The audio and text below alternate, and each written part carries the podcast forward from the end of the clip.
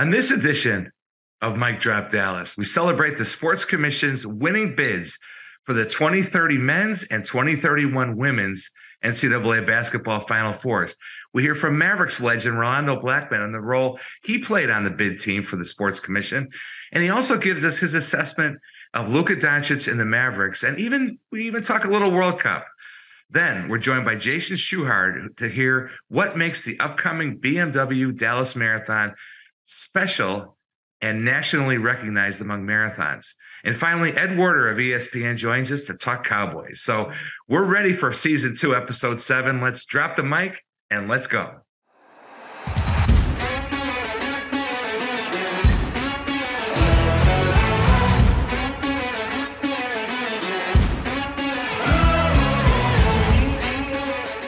Welcome to Mic Drop Dallas, everyone, the official podcast of the Dallas Sports Commission. Kevin Sullivan here, joined by Monica Paul, the executive director of the Sports Commission, along with our on-air producer, Next Level Marcus Carr. Thanks for listening, for watching on YouTube. If you like the show, please give us a five-star review. This week, we're going to start by celebrating. Uh, Monica, right before Thanksgiving, Monica and her team at the Sports Commission delivered a double dose of March Madness for Dallas-Fort Worth. The two thousand thirty men's N C double A Final Four and the two thousand thirty-one women's N C double A Final Four. Of course, the twenty twenty-three women's N C double A Final Four is already coming to American Airlines Center. So, Monica, around over the Thanksgiving break, did you? I hope you took a minute or two to reflect on just what a big deal this is, this this gift that you and your team have delivered to our area. Well, Sully, I can definitely tell you that I went into the holiday break um, on a high. Uh, I, you know, you do have to sit back and reflect on on big wins like that. Uh, we were nervous kind of going into it for for numerous reasons, but I don't think people realize that these are bids that we've been working on in the N C double A case for over a year and a half uh, to to make this happen. So it's um, one of the longer processes that we go through. Um, and you're dealing with both men's and women's basketball committees kind of at the same time. So they've changed uh, their bid structure, structure a little bit. But I think um, what really happened over the holidays and right before, well, right before the holidays, and obviously we got a lot of uh, uh, attention on that and a lot of congratulations from people. But what it looked, what it felt like to me was, okay, I'm always looking for what's next. So knowing we have now positioned a N C double A men's and women's Final Four, and we know what's going on to a certain degree with World Cup in twenty-six. What are the next opportunities? Because quite honestly, Dallas and D F W, North Texas region, we should start to get on a, a cycle here. So now it's how can we bring back the college football playoff, the N B A All-Star game that we haven't hosted since twenty ten.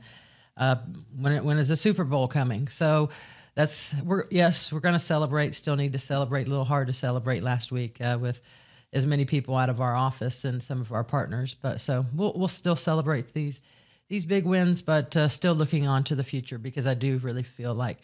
Um, a lot of opportunity left on the table. Monica, you, your team secured the twenty fourteen men's Final Four. Um, what did you learn from that experience to apply to, to this bid? And, you know, how can you take this bid success uh, to apply to these other um, ones that you just, that you just mentioned? Well, I think uh, what we learned from this bid really, well, especially in the men's one, I, um, I'll go back to, is this was our third bid for men's Final Four since we had hosted it in twenty fourteen. Um, and we had lost the t- two bids before. Quite honestly, in twenty eighteen when we presented, we anticipated, I maybe took it for granted a little bit, that uh, we were going to be named a, a host city, and instead both San Antonio and Houston were, and we were left out.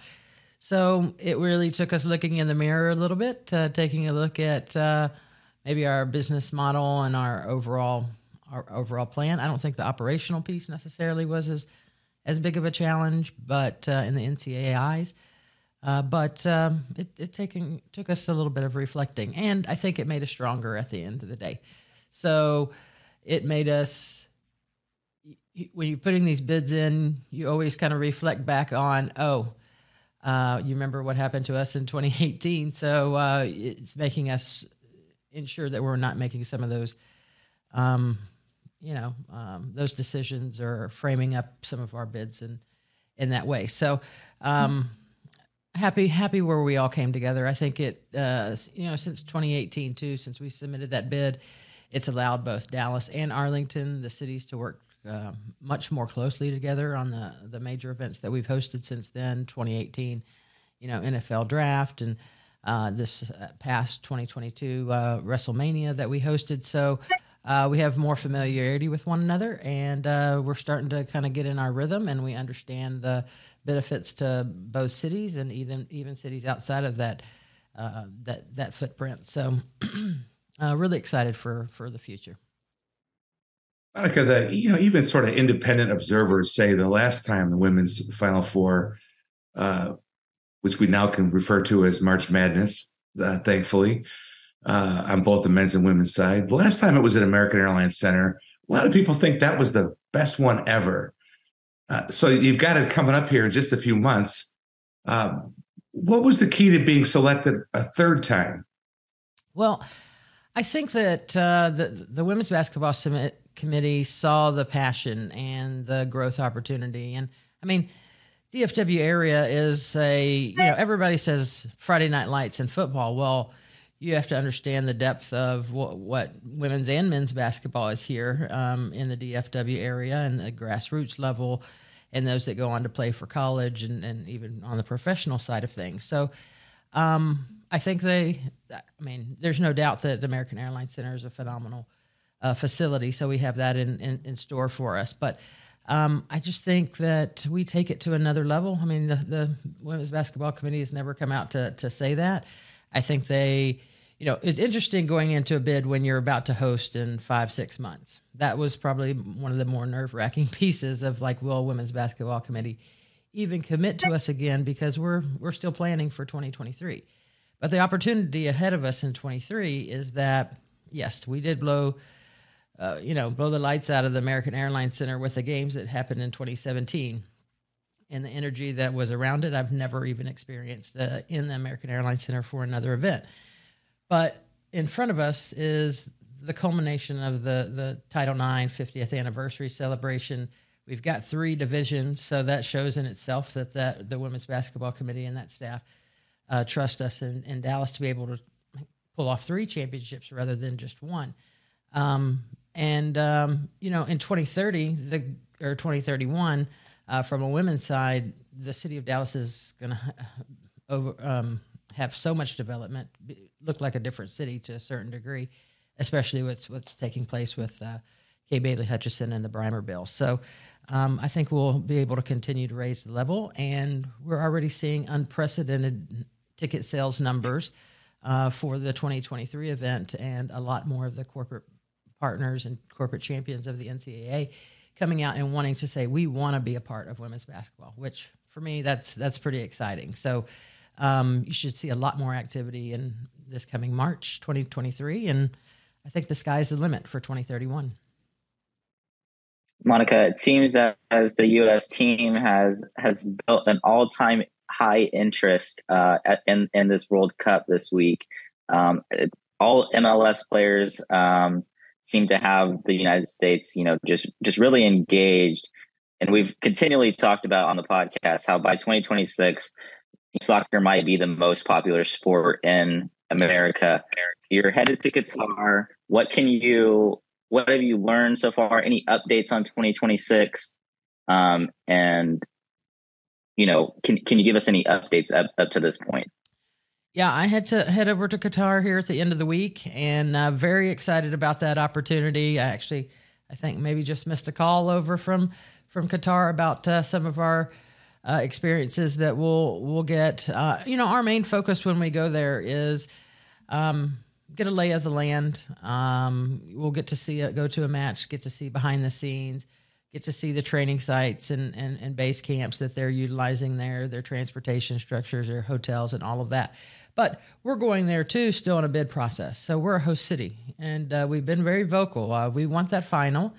Uh, we want as many matches as we can possibly get. Uh, I'll be greedy and say, say a final and a semifinal is fine with me too.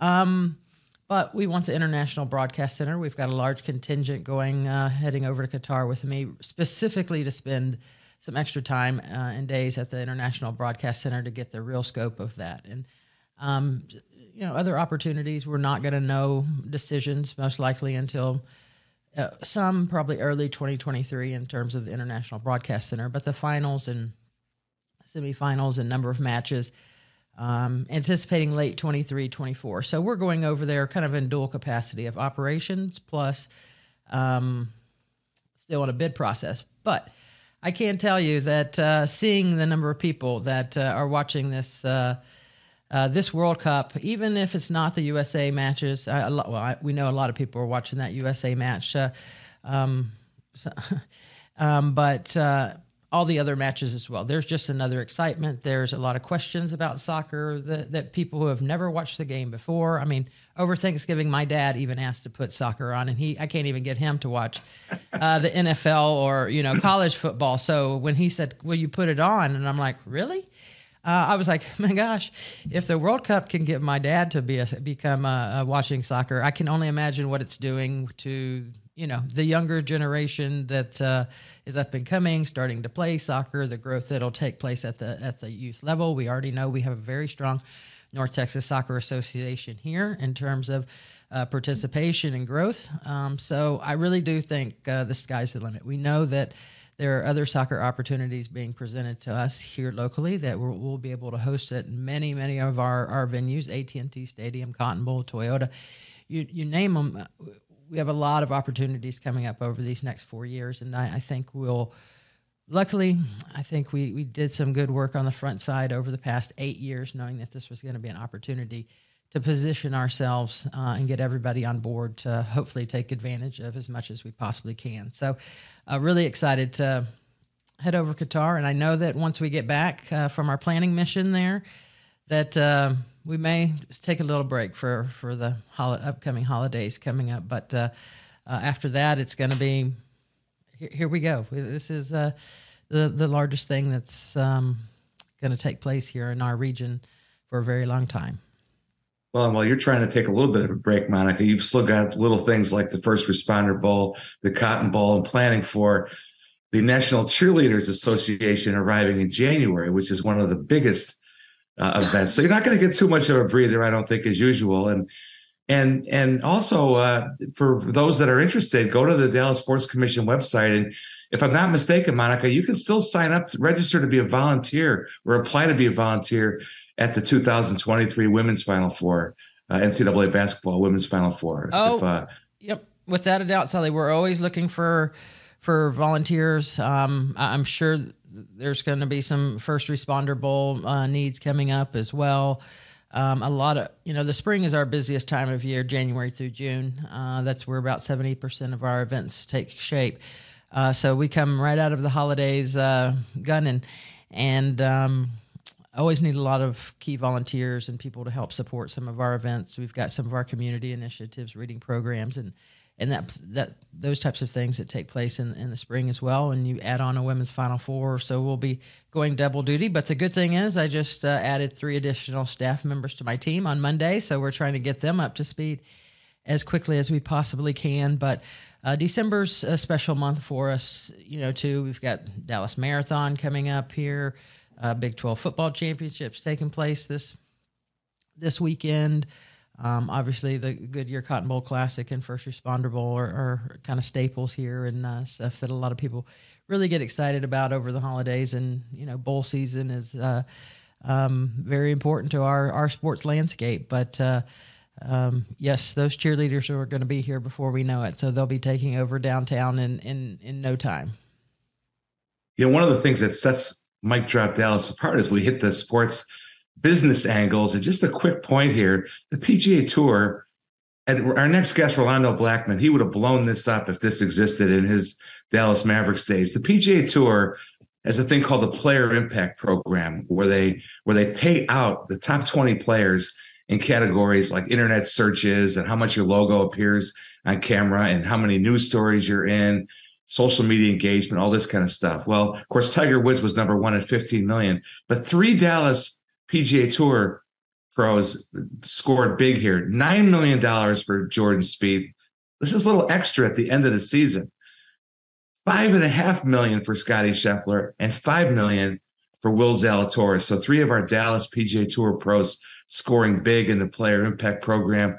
Kudos to new Big twelve Commissioner Brett Yormark on the Big twelve's new six-year, two point three billion dollars media rights deal with E S P N and Fox. People thought with your Longhorns and O U departing that they, that, that the Big twelve would be in a jam. That doesn't appear that way with three hundred eighty million dollars being divided up per team in that next deal. So, so lots happening as always. Back in a moment to talk with the great Rolando Blackman. First, over to Rachel with a word from one of our sponsors.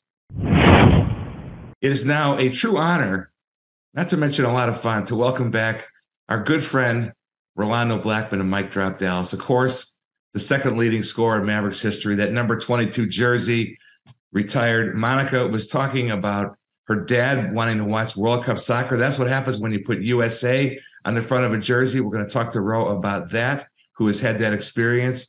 Beacon in our community for forty plus years. And I got to tell you, a friend of the podcast, Ben Swanger at D Magazine, wrote a profile on Rolando Blackman that appeared a few weeks ago at D Magazine. Please go check it online. Some incredible pictures. I thought I knew Ro's whole story. It is really well done by Ben Swanger at D Magazine. Ro, welcome back to Mic Drop Dallas. Sully, this was a fantastic time. Good, great opportunity to be with you this morning for sure. Well, Ro, I have to extend my sincere, sincere appreciation for you joining us in Houston for our men's Final Four uh, uh, bid presentation. I uh, came out of there very nervous, but uh, at the end of the day, we uh, we sealed the deal, and uh, we'll be hosting another men's Final Four in twenty thirty. So I really just wanted to thank you uh, for being a part of the process.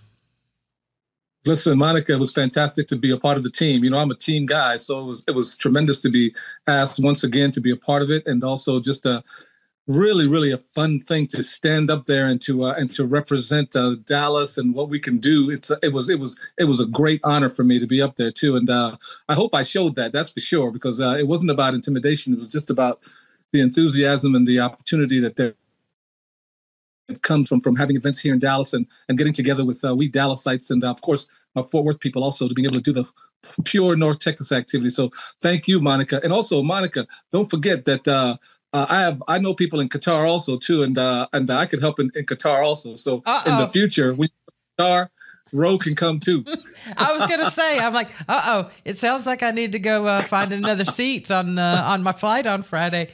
Uh, to to to have Ro join us over in in Qatar. Um, I'll keep I'll keep that in I'll keep that in mind. Um, Thank you. You know, Ro, for for our listeners, uh, Ro really kicked off our uh, our, our presentation and uh, spoke from the heart and uh, delivered a fantastic message to the men's basketball committee on on why Dallas and his personal journey and uh, kind of what basketball and sport meant to him and what that how that's going to transition. And well, and as well, I think it's important to mis- uh, to mention that uh, in twenty fourteen, when we last hosted the men's Final Four, he was also a uh, ambassador for for for that event and uh, was was part of the team that successfully pulled that off. So, um, Ro, before I I get into you know some of your life and you coming here here to Dallas, uh, you also stood up and Uh, represented the the Mavs in a, in the Dallas uh, Mayor's Youth Sports Ticket Program that we launched a few a few months ago now, probably back in August, and uh, obviously committed to your commitment to the community here uh, in Dallas and specifically the kids. Uh, can you talk about how, I think maybe the importance of of that of giving back and the Mavs engaging with with kids here within our within our community?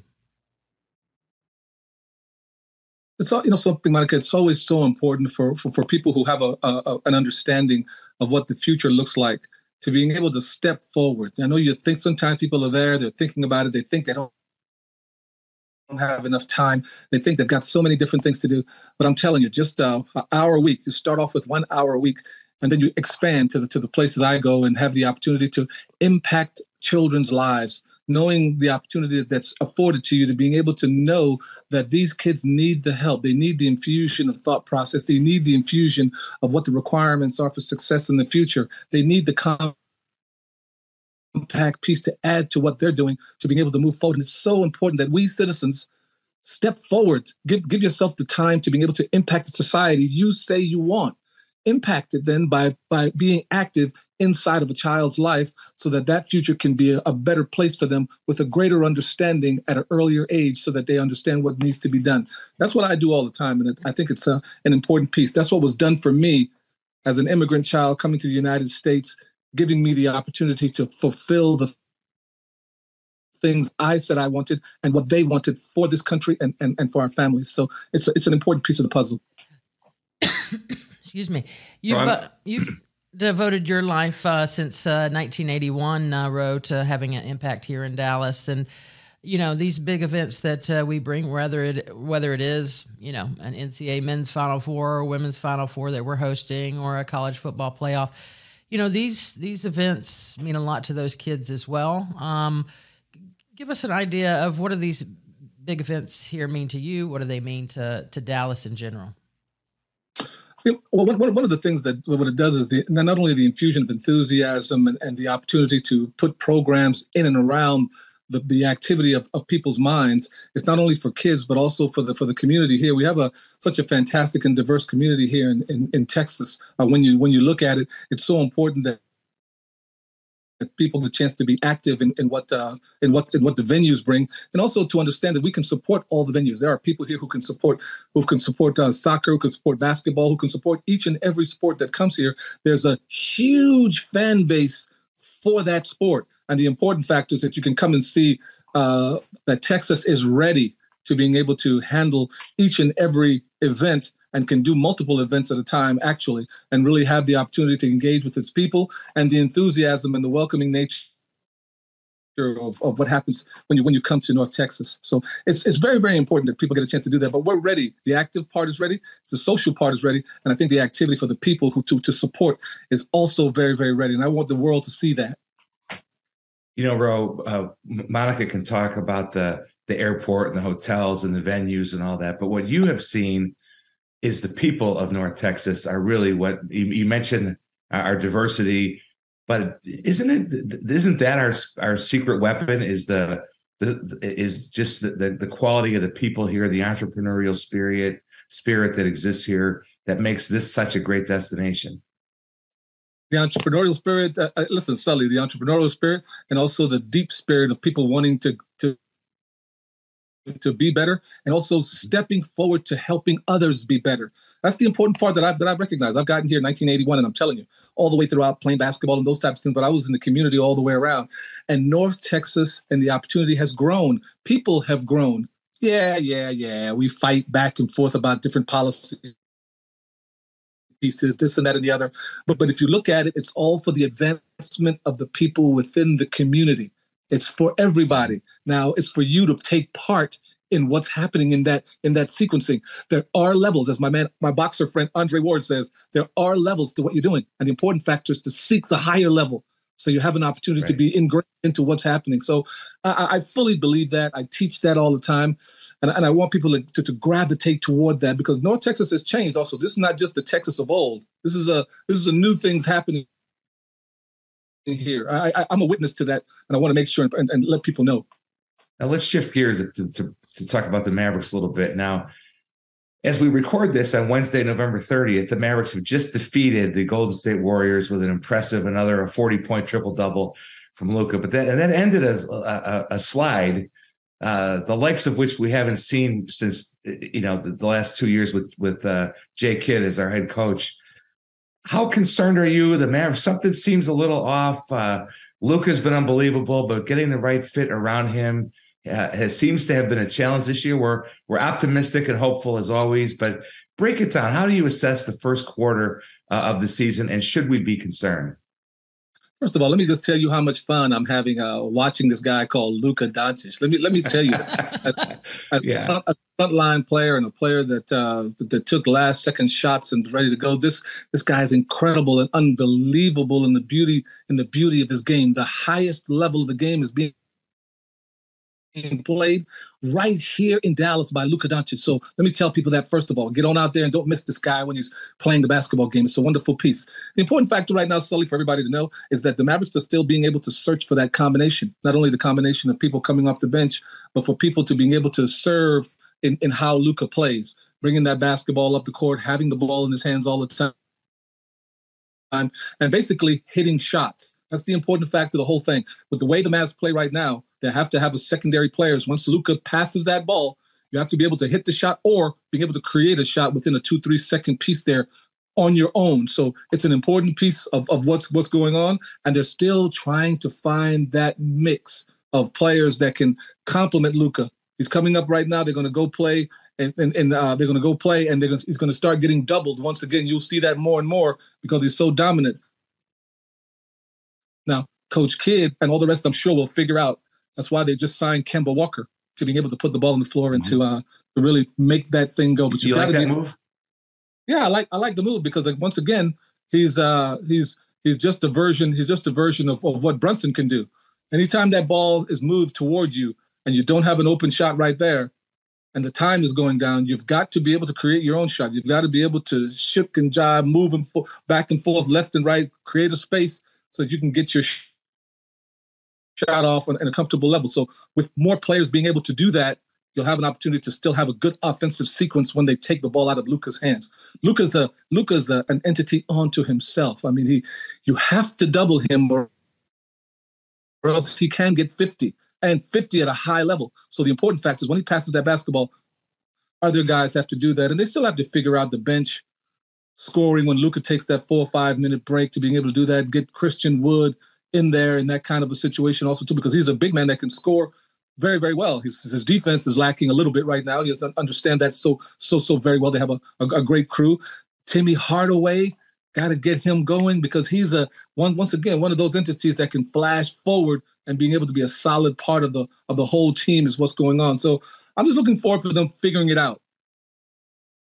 They, You know, if Kemba's knee is okay, they'll have a, another player to, to to get that Brunson type situation going. Yeah, and let's let's hope let's hope he's uh, he's healthy. The uh, I think you know Anita DeFrance. She's a, a vice president of the International Olympic Committee, and she's being honored this year by the Sports Business Journal. And I read a story where she talked about the you know she won a bronze medal as a rower in nineteen seventy-six and made the team in nineteen eighty, like you did.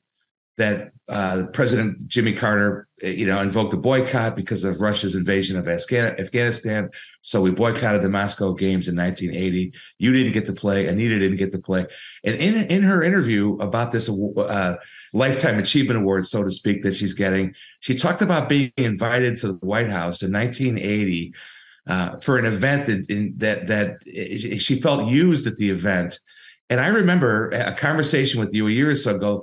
You were at that event also, if I'm not mistaken, and and Monica's reference to the excitement around around Team U S A in the World Cup reminded me of your disappointment at not being able to represent. The, you represented the the U S A uh, in other ways, but not in the Olympic Games. What do you think as you're watching, you know, World Cup? Do you think about that? Do you do you uh, You know, what do you remember about the pain, the sting of not being able to go to the nineteen eighty Olympics?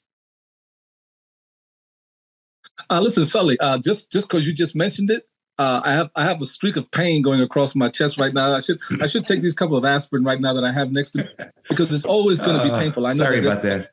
It's a, you know you know hey, Sully, when you're an immigrant kid that grew, that comes to comes to the United States, learns the culture, understands what's happening, and you make it all the way to the Olympic team. But please understand that when we went to the White House, uh, like anything else, I, I got a chance to, after many, many years after that, to understand what politics is all politics and uh, is all about. I mean, it's a it's a it's a power game. It's a tool game. We were we were just tools in, in the whole situation going on, and and that's just the way that's just the way it is. You do things that you take a hit for your country and you move forward on that. That kind of thing, but some of us move forward in a different way as far as that's concerned. But I'm telling you, though, we were we were there, and it was I tell you, it, Sully, it was it was set up beautifully because it was set up as a beautiful highlight for all of us to be there, and all the people running around, people were crying all over the place. They were track athletes, and people were just at the peak, and they knew that four years later they weren't going to make it, and it's it, was a whole thing. They gave us some gold medals, and they gave us uh, gold medals that we have. I still have it here, and of course, I haven't displayed it. It's in a drawer somewhere because it's a it's a hollow feeling to be able to put some gold medal up there as far as all of that's concerned. But we were gonna, hey Sully, we were gonna say something to Co- to uh to to Jimmy Carter. We were gonna like, hey, we're gonna say something to him. We're gonna we're gonna say something as we pass by him in the line and all that stuff. But you can always tell that you guys, you worked in the White House. You you guys are super intelligent. And you guys are super, like, you set up, you set up the scenario. Uh, you do, you, you guys do a great job of the what could happen here, what could happen here, and set up for it. When we got, when we got up there on the line, we were all, we were all like huffy, we were all like huffy, and we wanted to, we wanted to say something. Next thing you know, we got up there. They, they had, they had little Amy first. So you shook Amy's hand, then, then, the, then, then you shook the president's hand, then you shook his wife's hand. And you're like, you, immediately as you get to Amy, it was all diffused. It was all diffused. It was like, we're, hello, Amy, how are you? How's everything? And she was like, congratulations, everything's this and that, the other. And President was President was saying that this and that for your country, and and the and, and his wife was was really sweet. So you walk off there, you you you you were neutered immediately as soon as that kind of stuff happened. But you understood the situation, and you you still felt proud though, Sully. Sully, don't don't play, don't play, Sully. You still feel, you still feel a great proudness of of, of being able to be, and I'm I'm still to this day an Olympian. I went there, made the team, got ready to go, and won the two weeks beforehand. Sully, oh my goodness, we couldn't make the team, but they, like I said, well, it was it was a great great opportunity to be on that basketball team and to, and to almost have a chance to serve and to be a part of of this great Olympic experience. All right, Ro, um, before we let you go, I've got, we got to talk, uh, you brought up Qatar, so I'm, I'm going to open that box back up. Uh, soccer was your first sport, I think I, I may have heard. And as a boy in Panama, did you yes. ever dream of uh, playing in a World Cup? Have you been following this World Cup? Uh, what are your predictions there? I've been following, I've been following the U S, I've been following the U S A, bas- the U S A team, uh, soccer team. I've been following them as far as uh, their, their play and, and the opportunities that they've had all the way around. And I'm, and I'm just uh, so happy. And first of all, the first part of your question is that I, I played soccer because it was everybody was playing that soccer at, at, from age four till they put a basketball in my hand at age ten. So I played soccer all the way throughout as a scoring forward, forward get, get, getting in there to be right at the end to to to to, to kick that ball in. And It's a, it's an amazing, amazing sport of what these what these athletes can do with their feet. It's almost like they have hands on their feet and the control of that ball and the beauty of what they can do in that in that way. But I think I think like the United States can really do a great job right now. Can do really do a great job right now, and in, in, in having the opportunity to to come in and to go and go and take a win, go and take a win. Because right now nobody expects them to do anything. But I think with with the fervor. And uh, if everyone can be healthy, then the opportunity is going to going to be a, a big surprise there to being able to put themselves in the proper place, especially uh, playing in a in a in a tough uh, environment in a, in a in a tough environment like uh, like in like in like in Qatar. Being American uh, in Qatar is a is a is a pressure onto itself. Well, so, Ro, thank you for um, always being a, a great ambassador, sharing your stories with us, uh, assisting us from a sports commission standpoint and everything that you do for the city of Dallas and our, our youth uh, um, growing up here. I really do appreciate that. And thank you for joining us on the Mic Drop. Thank you, Monica. Thank you very much. I'm here. Take care. You guys take good care of yourselves. And thank you so very much for having me on. Uh, Dallas is a special place, and I want to continue to be a part of its growth and, uh, and a part of its inclusion. So it's a very important time. Thank you guys very much. All right. And now over to Rachel for a word from one of our sponsors. Join us for the ultimate running weekend at the two thousand twenty-two B M W Dallas Marathon Festival, December ninth through the eleventh. Register your corporate group or team today. Two-person half marathon relay, five-person marathon relay, and five K team challenge options available. Perfect for team building. Bring your company out and enjoy all the energy and excitement surrounding the B M W Dallas Marathon Festival this December. Contact groups at run dallas dot com for more info. Thanks, Rachel. Now we're pleased to welcome to Mic Drop Dallas, Jason Schuchard, the Director of Marketing and Partnerships at Run Dallas. That's the organization that puts on the B M W Dallas Marathon coming up December ninth through eleventh. He's been with the organization since twenty fifteen after marketing roles with the Cowboys, Mavericks, and the Cooper Clinic. He's an avid marathoner and triathlete himself. Jason, welcome to Mic Drop Dallas. I appreciate uh, appreciate that. Thank you for having me. So the uh, you know, tell us first about Run Dallas. This is a this is a, a year-round uh, undertaking to put the marathon on, and you do lots more than just the B M W Dallas Marathon. Fill us in on what Run Dallas is all about. Sure. Um, yes, it is. It is a year-round effort. Um, we have a small but mighty team of three: uh, myself, Paul, and Marcus. Uh, and Run Dallas was really created a few years ago as a kind of an overarching brand for the marathon. And really, as we were expanding programming throughout the year to add new events uh, around the area, we wanted to develop uh, an overarching brand to kind of house all of those different events. Uh, obviously, we went through some challenges a couple years like most did, and we had to scale back a little bit, but wanted to keep our marquee event, the Dallas Marathon, intact as we celebrated our fiftieth anniversary uh, this past December. Uh, but looking ahead, we certainly look to add more events and, and look at some, some new opportunities ahead to really expand our year-round calendar. The B M W Dallas Marathon keeps getting bigger and better every year. We had Paul Lambert on uh, last year to talk about it. What's new this year? Well, we always try to do a little bit, you know, do some different things every year to really enhance the overall guest experience. Uh, we've obviously got a lot of returning runners, and then we have a lot of first timers. So as you can imagine, after doing this for fifty years, there's always a challenge of trying to do something new and, and really build upon what you've got. Uh, but for this year, we're excited. We, we have expanded the programming a little bit. Uh, we've added a new event called the five K Team Challenge uh, on Saturday, uh, which we think will be a fun event for teams of five to really run the five K together and enjoy the start finish line experience together. Uh, we've got enhanced runner amenities. Uh, we've got a new start line experience that we're excited to share. So really tried to inject a few things here and there. Uh, obviously, a lot of moving parts across a three-day weekend. So uh, we, we try to do our best to, to really uh, kind of one-up ourselves, if you will, from the previous year. But uh, we're excited about this year, and we feel uh, it'll be well received by our guests. What what would you say sets apart the the the B M W Dallas Marathon from from from other marathons? You mentioned the start finish line uh, and making sure the, the the guest experience is great. What's what's sort of the calling card for this race? You know, I mean, it, it first off, it's the longest running marathon in the state of Texas. Um, we've been around for a long time. We've got rich history. Uh, certainly, people in the Dallas area are very familiar with this event. Whether you've run it or not, you know somebody that has participated in this event at some point. Uh, so it means a lot to this city. Um, but also, too, I mean, we are we are a, a national event. We we are, this is a big event. This is a big deal. Um, you know, people visit us from all fifty states, uh, multiple countries. Um, you know, you're talking twenty thousand plus participants. So it, it, it's a lot. Um, you know, it's across three days of, of racing. We've got eleven events. We've got an expo. Uh, there's just so many different um, elements to this event that really uh, separate us from from a number of other events. Not to say, you know, there's a lot of great events in this city, but um, we feel very fortunate to have the history that we do and the support from the city.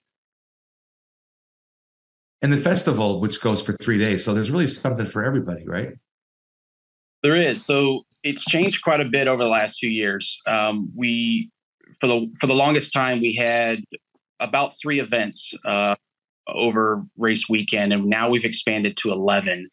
Uh, and we'll start with uh, our shortest event, the Friday Night Lights Mile, uh, next Friday evening, and then we'll offer multiple events ranging from a five K all the way up to an ultra marathon throughout the weekend, and really just wanting to offer something for everybody. Whether you're uh, a beginner or you're a seasoned runner, uh, a runner or a walker, we're really just trying to offer programming for everybody, every member of your family to come down and enjoy. So, yeah, it's really expanded quite a bit. And, um, you know, we we we hope that uh, there's something for every member of the family to enjoy. So, Jason, we know that um, many events can't happen without key sponsors and supporters um, that uh, uh, come in for maybe one year, multiple years. Tell us about some of your sports partnerships. Uh, what's your pitch like, and how is it different from marketing Mavericks or, or Cowboys for for um, the marathon? Yeah, well, so obviously the Mavericks and, and Cowboys are very good at what they do. Got big budgets. Um, you know, we, you know, in a sense, we're in the same bucket, right? We're all entertainment. Um, but really what I kind of, how I differentiate our event is we are what I would consider life-changing, right? Um, it's a big deal to run a marathon or even a half marathon or a five K to that matter. You know, people are running our events for a variety of reasons, whether it's a bucket list item for them, whether it's for weight loss, whether it's in memory of someone, raising money, what have you. Um, but it's a big deal. Um, you know, getting to the start line is tough. There's a lot of challenges people go through during training. Uh, but I tell you what, uh, there's nothing like that finish line feeling. And it's hard to explain unless you've done it and you've been there. Um, but what we've tried to really come across is that, yes, this is a health and fitness event, but we know that, you know, this is life-changing and, and hopefully provides a, a lasting memory for you, uh, for something that you worked so hard for and accomplished as an individual. So, you know, granted, you know, we're, we're entertainment, we're, we're trying to create a fun experience for you to come out and enjoy, but we want to create a lasting memory as well. So I think that's really what we kind of try to touch on when when we're, you know, marketing uh, this throughout the year and, and trying to encourage people to come out and either, um, you know, run their first event or join us again for for another go at it. So, um, you know, a lot of people who, who aren't in the sponsorship or event world, these things don't just happen overnight. So do you happen to have a favorite story of landing a key sponsor or something that sticks out that uh, you can share? Sure. Well, you know, we have a number of great partners. We're very fortunate uh, to have a great group that, uh, that support our organization in a variety of ways. I think one that kind of comes to mind, and it, it, they're new for this year, is uh, Troy Aikman's new eight Elite Light Lager. Uh, we're really excited to have them on board. Uh, as you're probably aware, they they uh, launched in February of this year. Uh, we are their first major sports sponsorship. Uh, so they're kind of testing the waters with us, but um, we just love everything that they're doing uh, from a branding standpoint and an activation standpoint. We like their product and think it'll be well received by our runners.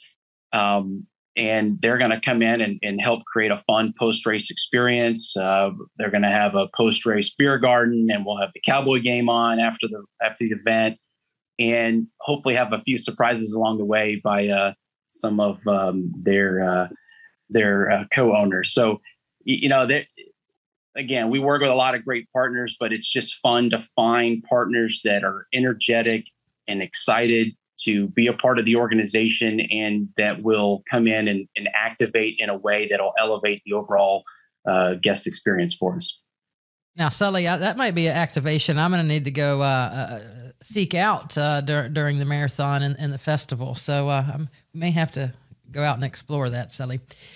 Well, Jason, uh, I also teach at uh, S M U uh, Contemporary Issues in Sport Management class. So uh, uh, I always kind of like to get some little nuggets to be able to share with the, with with them if they're they're listening. And you're a person that has clearly managed uh, your career and uh, uh, pursued their passion for running at the same time. How have you done that, and what uh, advice might you give uh, those who are either trying to get into the sports industry, may not know if they want to? What advice could you give?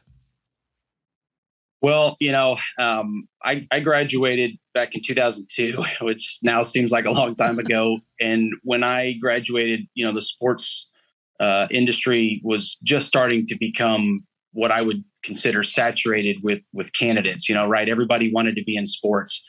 Um, it's why I wanted to be in sports. If I couldn't play professionally, this was the next best thing. Um, it's tough to break in. It really is. Um, you you got to have some some good people in your court. Uh, I was fortunate to meet some folks early on that really helped make some introductions for me. Um, but you've got to be willing to take on some different roles that may not be initially what you want to do long term, but you need to kind of have, you know, obviously go in with an open mindset and a good work ethic. But Um, it's a challenge. Um, you know, obviously it has a, a non-traditional work schedule of nights, weekends, and holidays. Um, but it's a lot of fun. Uh, working in sports now for over twenty years, I, I, I've really enjoyed it. I, I've been on the team level. I've been on the agency level. Um, now, obviously, on the nonprofit side, and you know, I love it. I, I wouldn't trade it for anything. Um, but you, you know, you certainly gotta gotta have a good work ethic, and um, you know, it doesn't hurt to have a, a supportive family as well. That uh, you know.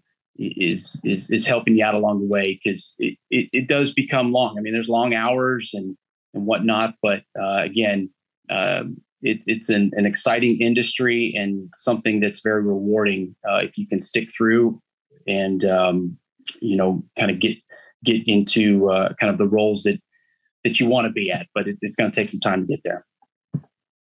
Jason, on, on marathon day, uh, my family will be out on the streets of Lakewood cheering on the runners. Our daughter, Laura, is running the half marathon for the first time. Every year we have one of our kids running either the marathon or the half or a ten or the ten K. So we're regulars out there. I find it in- inspiring. It's fun. It, you're really a part of something. Where, what do you tell people? Where should they watch? What do you tell them to encourage them to become part of the race by going out and cheering on the, the runners? Sure. Well, you know, there's, there's a lot of opportunities along a twenty-six mile course. Um, you know, I always first kind of uh, lean towards Greenville Avenue. There's just so many course activations, live bands, sports teams activations, uh, a lot of F and B opportunities there too, for people to sit on a patio and watch the runners come by while they're drinking coffee or whatever. But um, there's, you know, the split near Skillman Street is great. Uh, Deep Ellum offers some unique opportunities. Uh, if you want to get away from the crowds a little bit, certainly White Rock provides uh, some great opportunities to see your runner up and close, up close and personal, and still give you time to get back downtown. Uh, but at the end of the day, we, we certainly want people to come down to the City Hall Plaza. You know, that's where it all starts and where it all ends. And we'll have a big party there uh, next next weekend, all all three days, and want everybody to take part in that, whether you're running or you're coming down to cheer on your runner. Well, congratulations to, to you and Paul and Marcus for, for staging just an incredible series of events, not just on race weekend, but year round to promote health and fitness. Uh, so all the best uh, this year to you. And thanks for some time today on Mic Drop Dallas. Uh, we appreciate it. Thank you for the time as well. All right. We'll be right back with uh, to talk Cowboys with Ed Werder of E S P N. But first, over to Rachel Scoggins with a word from one of our sponsors. Now we are really happy to be joined here on Mic Drop Dallas by Ed Werder, the Dallas-based award-winning Pro Football Hall of Fame honored E S P N N F L reporter. Ed, thanks for some time for joining us here on the pod. Thanks for mentioning I'm an award-winning journalist. I think I've won one. No, I've won two. I've won two. That counts. So, that yeah, counts. Yeah. So you should have said multiple award-winning. Awards-winning right. is what I earlier. No, thanks. Yeah. Thanks for having me on, Sully. Good to see you again. I mean, you were so prominent when I first came to Dallas with the Mavericks, and right. they were going great. And I came here in nineteen eighty-nine and then nineteen ninety-two to cover the Cowboys. And uh, it's great to be with you again. Well, thanks. Thanks for being here with us. So, Ed, we're going to put the pressure on now. Uh, a lot of talk here locally and maybe a little surprise about how well our Cowboys are doing at, at eight and three, positioned, I think, for the playoffs. Eagles are looking strong too. Break it down for us, your thoughts. How far can this uh, team actually go? Well, they better go pretty far uh, if you're Mike yeah. McCarthy. Uh, you know, Jerry Jones was bitterly disappointed last year when the Cowboys won the division and then were the only division winner to lose at home in the first round of the playoffs. And, you know, the question to me is what happens if, if history repeats and the Cowboys don't get to an N F C championship game, you know, for a twenty-seventh straight season. We've heard Jerry Jones talk all week long about just how excited he is, how capable he thinks this current Cowboys team is uh, of doing something significant in the N F L postseason. And let's be honest, what, no matter what happens between now and the start of the playoffs, what happens when the playoffs begin is, is what matters for the Cowboys anymore. Uh, winning division titles, they've done that, you know, countless times. They have to they have to have some real postseason success and win more than one game in a single postseason. And I think Jerry Jones is demonstrating just how much he believes in that by pursuing Odell Beckham Junior here, even though they might only get a handful of games out of him if they if they uh, you know, beat the Giants and and the Buffalo Bills and actually acquire this player. Yeah, I think everybody's uh, uh, looking uh, into that and seeing, looking forward to seeing what the what the decision's going to be there. Um, Micah Parsons, uh, what what's the possibility there being named N F C uh, Defensive Player of the Year? This, I think, would be a first since nineteen seventy-seven. Well, he he only lost uh, to T J. Watt last year as Defensive Player of the Year, which if he had won, it would have only been he and Lawrence Taylor in the history of the N F L to win that award as a rookie. And he's followed up an incredible rookie season with a spectacular second year in the N F L. There's been no drop off whatsoever. This is a highly motivated, supremely talented young player, um, pass rusher, versatile guy who can play in a lot of different positions and is brilliantly used uh, by Dan Quinn, the defensive coordinator. So um, the fact that he beat out Aaron Donald last year to finish second is remarkable. But as he would tell you, you know, I didn't finish second. I lost. We both lost. What does it matter? You know, T J. Watt was the winner. Well, T J. Watt's missed too much time this year to be a significant factor in that race. Um, and and uh, Aaron Donald's team's not doing well, and now he's injured. So I think it's all there for Micah Parsons to win. Uh, the Cowboys are the best pressure team, uh, defensive pressure team in the N F L. They're playing the Colts. Uh, this week, the Colts have given up the most sacks in the N F L with Matt Ryan as a quarterback. So I think there's a great opportunity uh, statistically for Micah Parsons and the rest of that defense to go hunt the quarterback this week. You know, Ed, one of the most fun things about, for me as a P R guy, with Monica allowing me to be her, her uh, co-host here, is that I get to ask reporters questions. And so I'm going to follow up. Monica asked you for a prediction on how far the Cowboys could go. And you, you know, you semi dodged the question. So you said they got to go, but you didn't say whether you thought they could or would go, go farther. Uh, but what do you think has to happen for this team to, to do the things that you said? And do you think they're capable of it? That's because I dodged the question because, you know, as a reporter, journalist, and not an analyst, loudmouth uh, in the media that right. I don't give predictions. I just report and give insight and context and perspective. Uh, no, but I, I think this is a really good team. And the, the problem I think they're going to have is, you know, they're two games behind the Eagles and they've got the Eagles in Dallas on Christmas Eve. They've got to win that game. And the Eagles probably have to lose, definitely have to lose at least one more somewhere else. And maybe it could be this week against the Tennessee Titans. Um, but I think the Cowboys are entirely capable of getting to a Super Bowl based on the composition of the team, based on the credibility of the coaches. I mean, Dan Quinn, their defensive coordinator, was a head coach and led the Falcons to the Super Bowl. They were up twenty-eight to three, infamously on Tom Brady, and lost the game. Mike McCarthy has coached the Packers and won a Super Bowl. So their coaching staff is capable of delivering on that. Uh, I think they have as much talent as as any team in the N F L. I like the way Dak Prescott plays the quarterback position. For the most part, he doesn't put the ball in jeopardy, and yet he's still able to be aggressive in, in the way he goes about playing the position. I think Tony Pollard is one of the best playmakers in the N F L.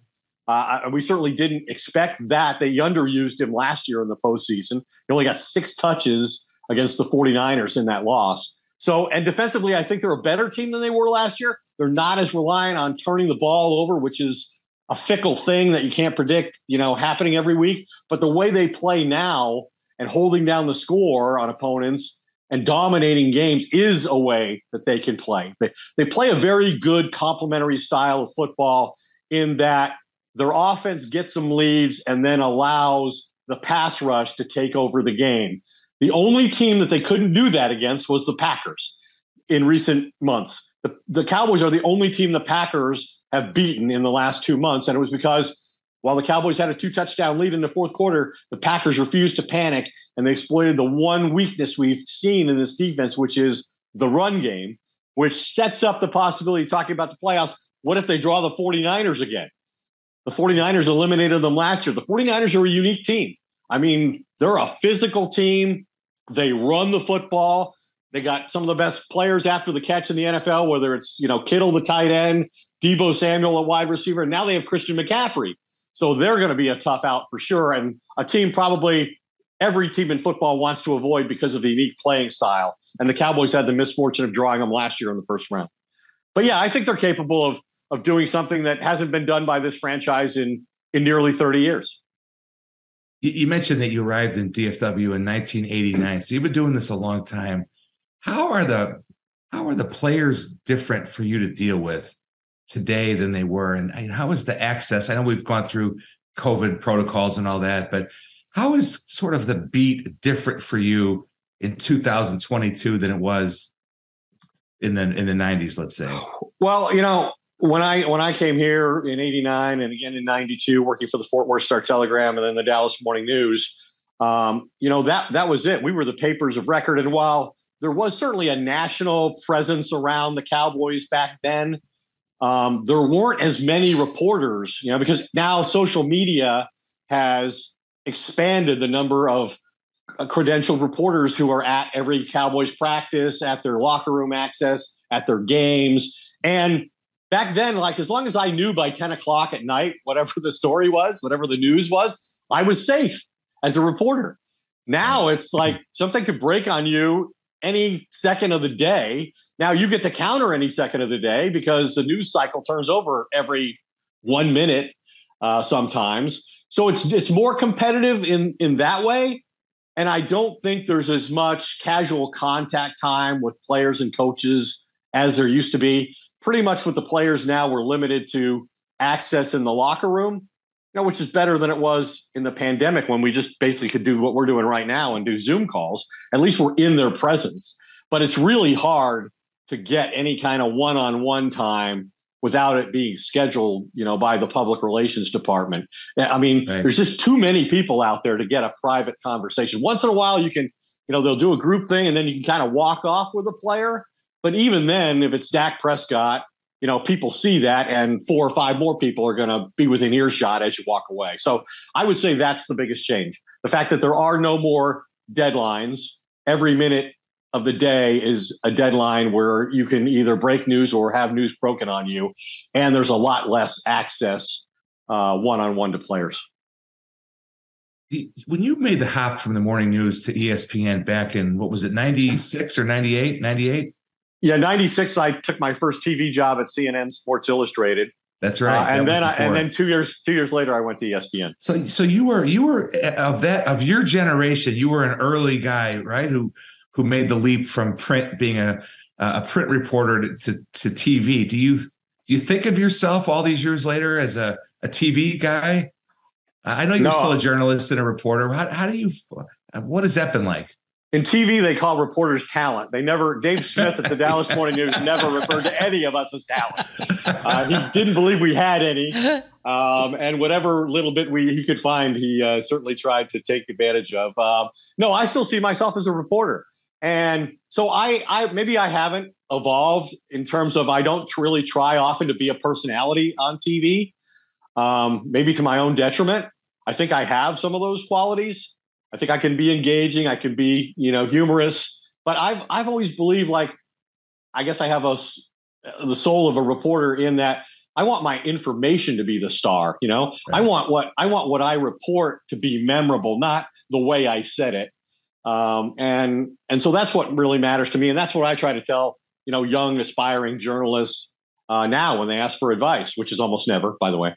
Um, But yeah, I, I I think I could do those things. And I think when I was up in the studio for a couple of years as an insider, you know, and you're you're in the presence of the people you're on T V with, there's that opportunity to have a sense for the moment better and engage with your colleagues in a different way than if you're remote like I am now. And you're just looking at a camera, have no idea if the people in the studio as you're doing your presentation are even listening to you.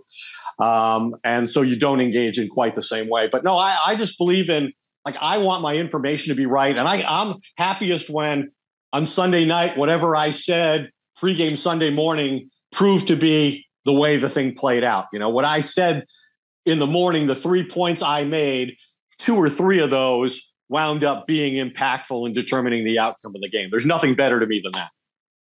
Well, I, that that notion that the information should be the star and get your facts right. I know Monica is going to pass that along to her sports management class at S M U.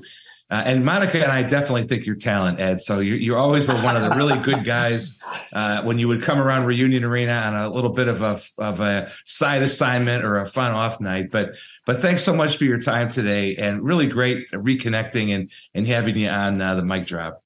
Great to see you, and and thanks to Monica for capably assisting you in this endeavor. No, I'm assisting Monica. This is uh, this is definitely Monica's show. Ed, you'd and, never uh, you'd never really understand and appreciate, I guess, uh, what Sully asked to be in his green room and, and all the makeup and everything. So he really yeah. does consider himself talent as well. I, I do. I, no matter how many times I ask, Monica will not put hair and makeup in the budget. So, you know, I just I just try to you know do my best with with with what I have to work with, which is not much. So I expect so, you to slap a star with your name on your bedroom door there, yeah, or your office right. door, whichever that is. You got it. I will. And so Ed, thanks again to Ed Werder. On behalf of Monica Paul and the Dallas Sports Commission, we really appreciate our guests today. Rolando Blackman, how great was it to talk to Ro? Jason Schuchard of Run Dallas and Ed Werder of E S P N. Thanks to the Mic Drop production team, Icy Strain of Tony Fay P R. Thanks to Ren over at Vocal Media. Marcus, of course, our showrunner, Tony Fay. Until next time, thanks for listening and watching on YouTube, everybody.